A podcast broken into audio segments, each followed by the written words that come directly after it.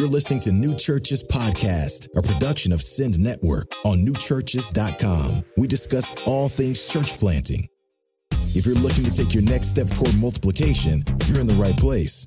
NewChurches.com provides relevant and reliable resources for church planters, church multipliers, and disciple makers. Our growing library features pastors, planters, and church leaders like Ed Stetzer, David Platt, Matt Chandler, Trillia Newbell, Christine Hoover, Dhati Lewis, Trevin Wax, and many others. Hello there. Welcome to the New Churches podcast. My name's Clint Clifton, and today I'm joined by two great friends. I'm with Adam Muhtaseb and Nathan Knight. Adam grew up in a Muslim family and he was a follower um, of Islam until he was uh, radically converted uh, to faith in Christ as a teenager. Since believing the gospel, he um, has had a consistent vision for church planting, which led him to plant Redemption City Church in Baltimore, Maryland, right downtown. And Adam and Sherry are married. Uh, uh, they were married in 2013, and they have three boys together. And then Nathan Knight's here too, and he's just down the road at uh, in Washington D.C.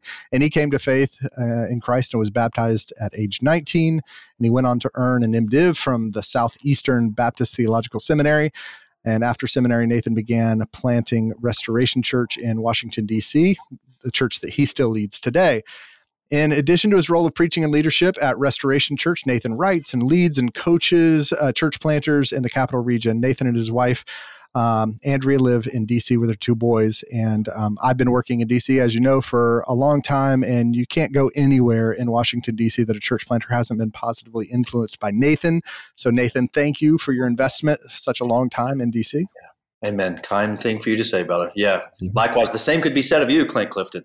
Well, thank you. Thank you.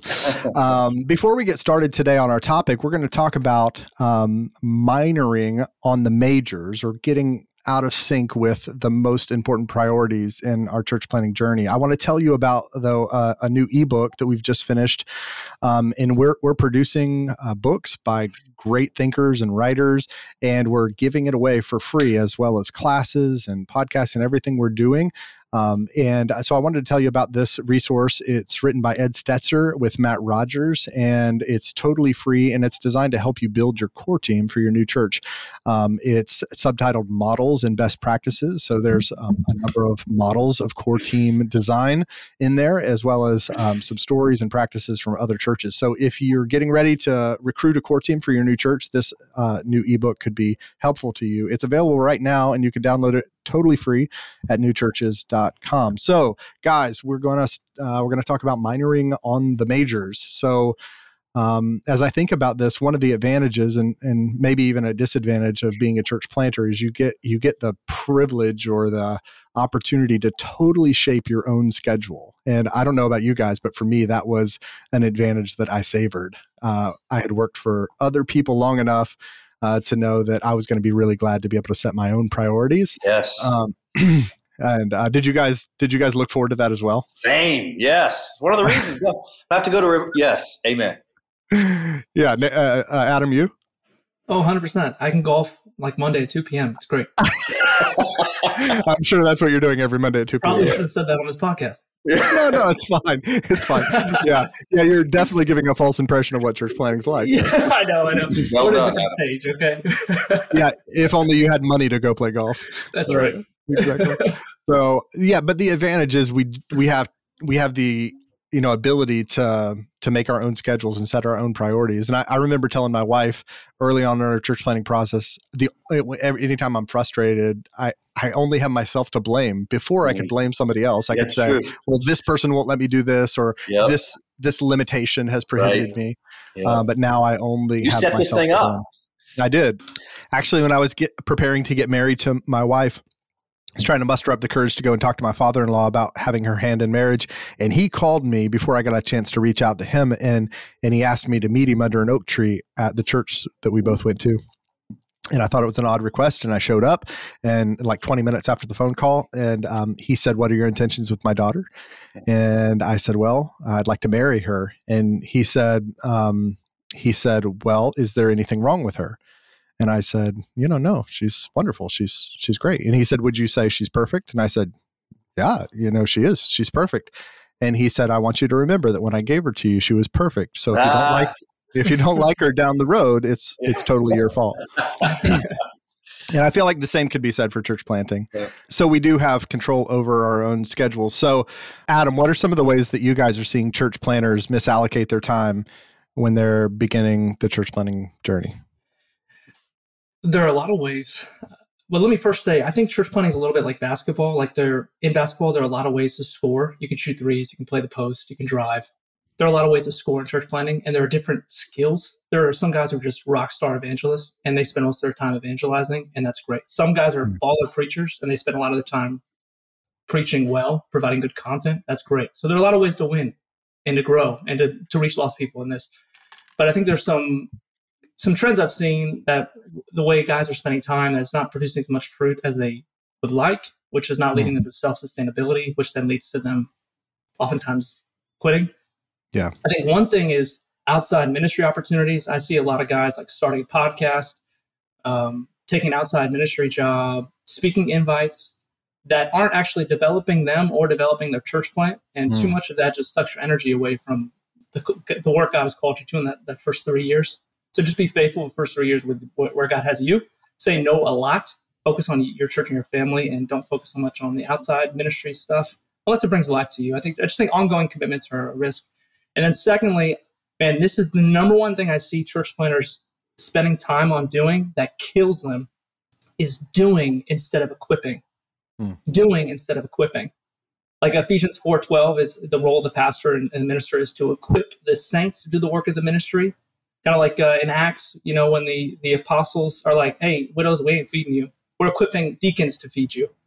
And I just see a lot of guys who spend a lot of time hauling the trailer, setting up chairs, doing the work of the ministry, not equipping others to do the work of the ministry. Mm. And you should be r- like laser focused on multiplication and Mm. equipping leaders at those Mm. first few years if, instead of actually just doing the task of ministry. Of course, you need to spend some time modeling it and showing how it's done, and you're not above it. But if you want the church to grow, you, you just need to equip. Man, that's great. That's good. That's good. Yeah, and I, I, I'd affirm both of those, and, and then I'd add that uh, uh, in my experience, planners, uh, planters, they plan too much and they pray too little. Um, so when I talk to people, just the and I ask them about their prayer lives and the work of church planting, it just seems to be this kind of thing that is sort of an add-on. It's not main the main substance of their work. And yet, when we think about Christ, right, he's regularly, especially those big moments in his ministry, he's pulling back and he's spending lengthy amounts of time in prayer, right, before his ministry goes public in the wilderness and before he chooses the disciple, he's pulling away. Before the cross, he pulls away and prays. And so, yeah, I think we, we need to plan. We, we should plan. Um, but, you know, of course, as Proverbs teaches us, like man plans his ways, the Lord directs his steps. And I need to know those steps. And so, man, I just wish I think I wish planters would more often be spending more energy, more time in prayer to hear from Christ before they kind of plan him out of stuff. Nathan, I remember reading Tim Keller say, like when he planted his church in New York, his prayer life skyrocketed. And I found the same in my life because you just realize how dependent you are, like Yes. how helpless you are. And uh, Yes. your just prayer life just explodes. I can't do this. I can't do this. Lord, help me. What do I do here? What do I do there? Yeah. Amen. Amen. Yeah. Man, that's that's great. Um, if you were to name the top three priorities a church planter has in the beginning of a new church, should have in the beginning of a new church, I'm curious what each of you would name as those highest priorities. All right. I'm going to give four, but I promise they'll be fast. The first one I'd say is just a clear and robust understanding of the gospel. So something beyond two dimension two dimensionality of the gospel. So propitiation, justification, redemption, uh, adoption. These words should be clear so that you can identify false gospels. Two, I'd say, in terms of priorities, man, this is yeah, what a church is and what a church does. If I was starting a ice cream business, I would know what an ice cream business ice cream was and wasn't right. So what a church is and what a church does. That's got to be clear. Uh, and then third, I'd say pastors lead churches. So you need to know what a pastor is and a pastor does. Who's qualified to be a pastor and what do they do? What do they not do?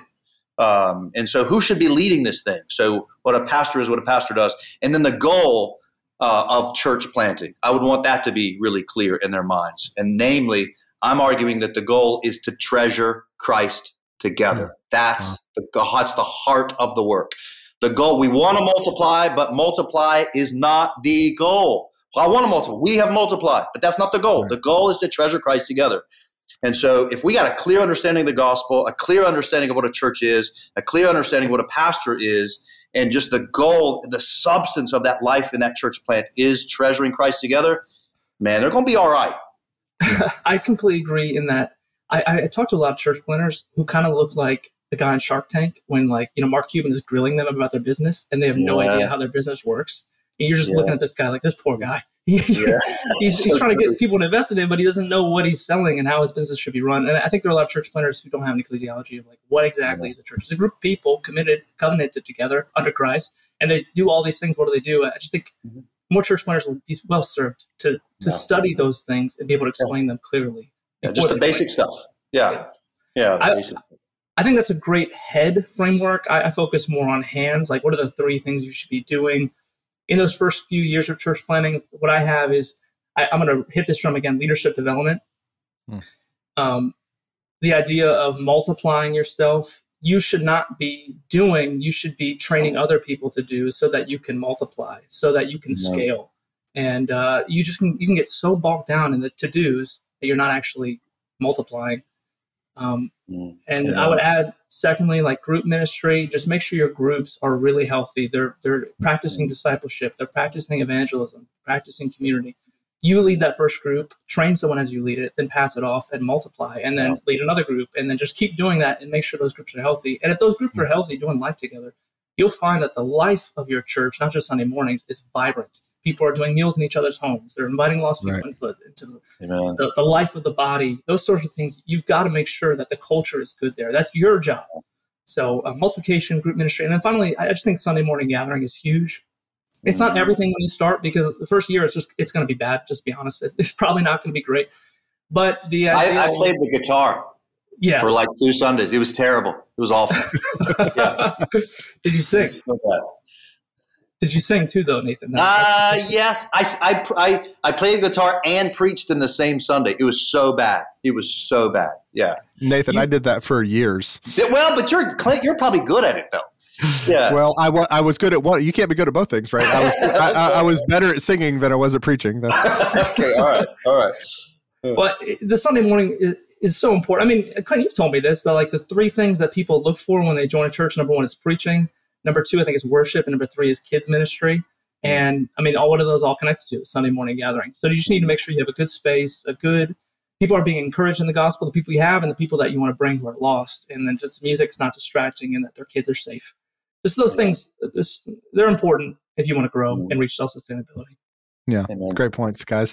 Um, so, assuming that the church planter that we're talking to today is relatively new to preaching, um, having preached maybe less than say 25 sermons before planting how much of their 40 hour week and we both know that most church planters work more than 40 hours but let's say how much of their 40 hour week should they allocate rightly to sermon preparation yeah, I was about to say I don't know any church planters working forty hours a week. Yeah, yeah. just sadly, it's, it's just a reality. Yeah. Uh, I don't want to be legalistic here, man. I think each guy's different. You know, I, I, Tony Merida, uh, he wrote a book on preaching. He's like my big brother, he spends like three hours, not because he doesn't care, it's just he's that good. I mean, it, it's so frustrating. This guy is like, he looks at the text, writes a sermon, he's done. He can just go up there with his Bible, it's finished. You know, it takes me a little longer, like 10 hours. So yeah. it's different for each guy, man. I, but I would say probably less than you think. I just, that's, I think that's a general rule. You want to spend more of your time evangelizing, just, uh, developing leaders. You know, you you find guys who are like spend 20 hours, and you have guys like my friend Brian Laughlin at Remnant Church in Richmond, Virginia. Uh, he's the kind of guy who leads uh, not through preaching, but through actual leadership, through multiplication, through systems and structures. You have some church planters like that. The primary gifting isn't preaching; it's uh, it's more leadership catalyzing. I think Clint, you've kind of fallen in that camp. You're a great preacher, but you're an amazing leader. No, I'm, I'm, not, I'm not a great preacher actually, and I and I'm comfortable with that. I I so so much so that you know, I realized when I recognized there was a, a more fruitful preacher in our congregation in Colby, mm-hmm. you know, I wanted to quickly kind of put him in that seat because I always felt a little out of place there. Yeah. Um, I, I, pretty much when I'm in front of people, I just wanted to talk to them about church planting, mm-hmm. um, and that wasn't helpful. You know. Well, I think that says a lot about your security in the gospel, and it makes you a great church planter because you're going to do whatever's best for the church. Your ego is not mm-hmm. caught up in it. And I think mm-hmm. there there are some guys like Brian Laughlin who's like, don't focus on your sermons yeah. at all the first three years.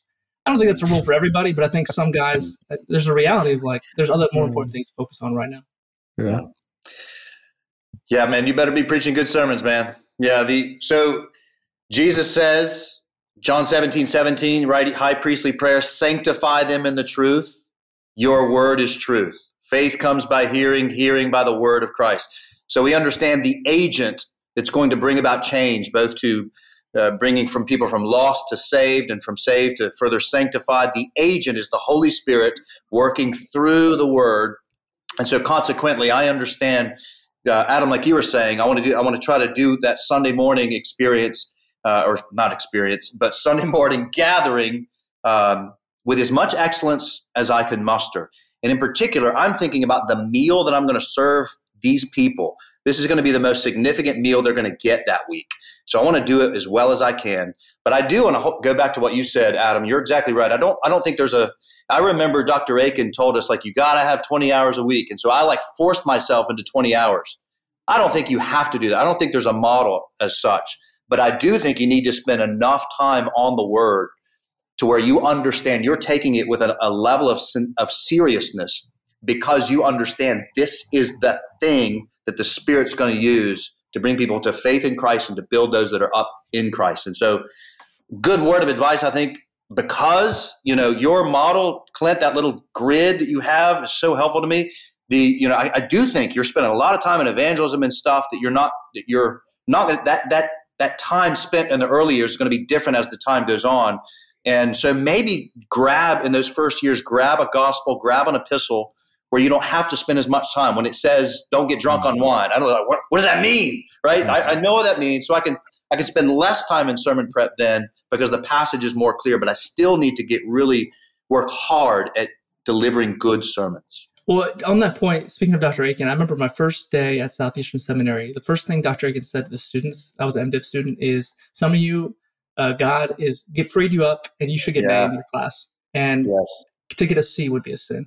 And some yeah. of you have family responsibilities, work responsibilities, other things going on where you'd be faithful to God to get a C in, the, in that yeah. class and to be unfaithful to get an A in that class. Yeah. And I think the same is true of preaching, depending on your context, your life stage. Some of you should spend 20 hours, and if you're not, mm-hmm. you're being mm-hmm. unfaithful. Yeah, now, some of you should spend five hours, and if you spend more, you're being mm-hmm. unfaithful. But Nathan's point needs to be faithful to the gospel and the word.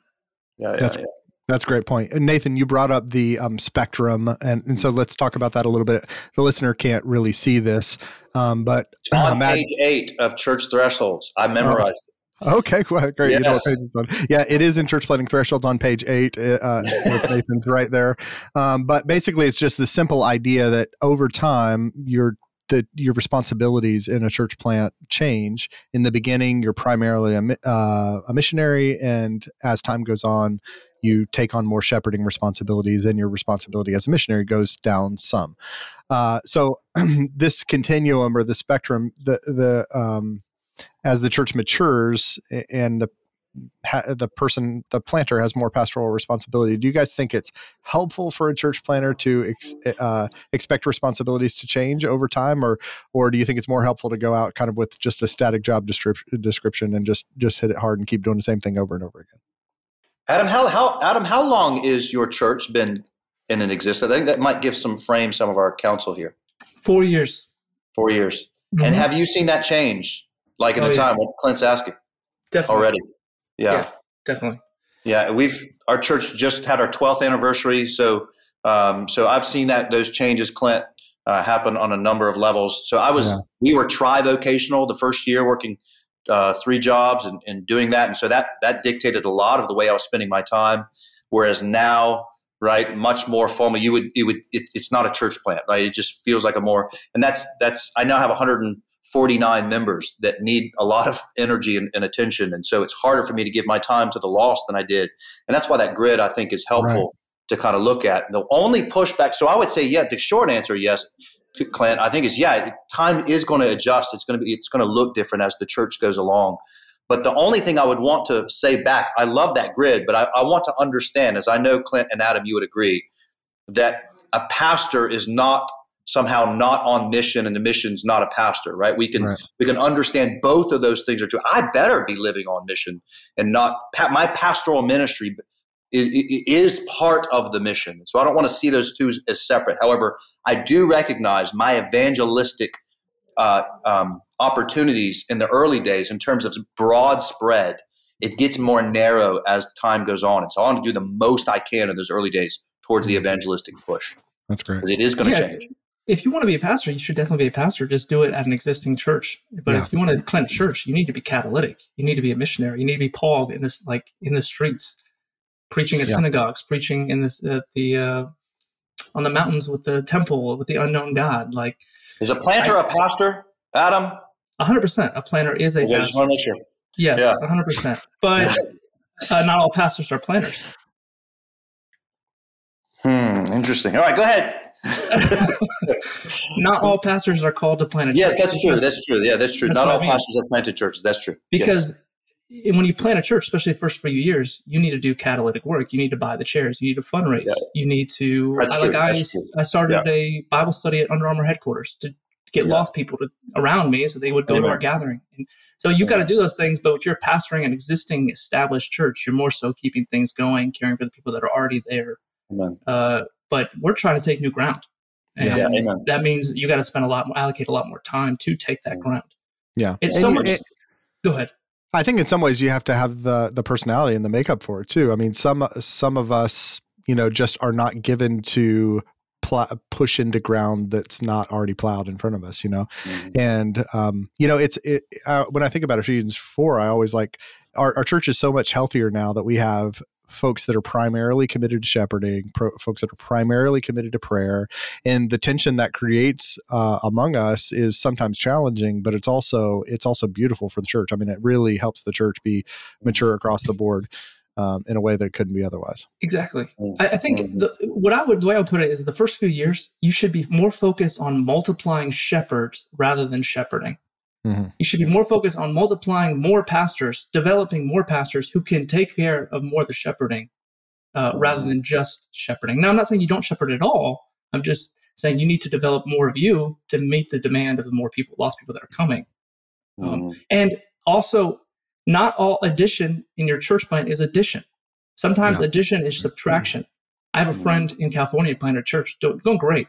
And there was a church that split right next to him. And some of those members wanted to join his church plant. And he said, You guys need a lot of pastoral care, which you, I, w- I want to give that to you, but we're just probably not the church to do that right now. So I think you should go to this church instead. We're like a missions effort. And I think there's just some reality to that of like we're trying to get something off the ground. And just realistically, we can't give you all the time and hours you need, which you should get. Just yeah. I'm not the guy to do it. Yeah. We've uh we've just got a minute left. Let me let me shift over to another topic for a moment. So we've seen a fair number all of us have seen a fair number of church planters. Even Adam, you've only been at this 4 years. We've seen a fair number of church planters leave the field, especially in the last couple of years. It's been tough couple of years of ministry. Um, and I can't help but think when a planter leaves the field, man, if if that planter would have spent more time on blank, perhaps they wouldn't be facing this transition right now. Um, do, do you guys think like that too? Do you think something about the process of giving up on church planting has to do with a misallocation of their energies and attention uh, in, in, their church planting journey? Yeah, yeah, it's a good question, Clint. Yeah, the I, I think the right the the reasons for why that happens it, it could be so many different regions, right? There could be uh, one of the reasons could be that they you know they did over shepherd one of the reasons they could happen is because they under shepherd. One of the reasons they could be is it just the Lord in His infinite providence and wisdom just thought it best for the effort to last five, six, seven, eight months, two years, three years instead of a hundred years. Um, and so, you know, Clint, I think you have this in thresholds too. You talk about this, like that, you know, these churches, like the church in Ephesus, is not there anymore. At least, or, or one of these churches that we read about in the Bible, they're not so they have their cycles. And so, in, in other words, just because something goes south doesn't mean something necessarily went wrong. It might be. Right. It might be. But uh, one reason I think that I think the thing that I see often in DC is guys come here and they didn't do a lot of the hard work of understanding the city. Here I am. I'm the guy that's not known for contextualization, and, and I'm going to talk a little contextualization here. But, uh, but what, what I mean by that is they don't understand that, like, and this would be true of me. I, I wish I had a better understanding at the beginning of how the churn for so much of the population of DC comes in and out. Mm-hmm. Uh, so the average member of Restoration Church stays somewhere between two and three years.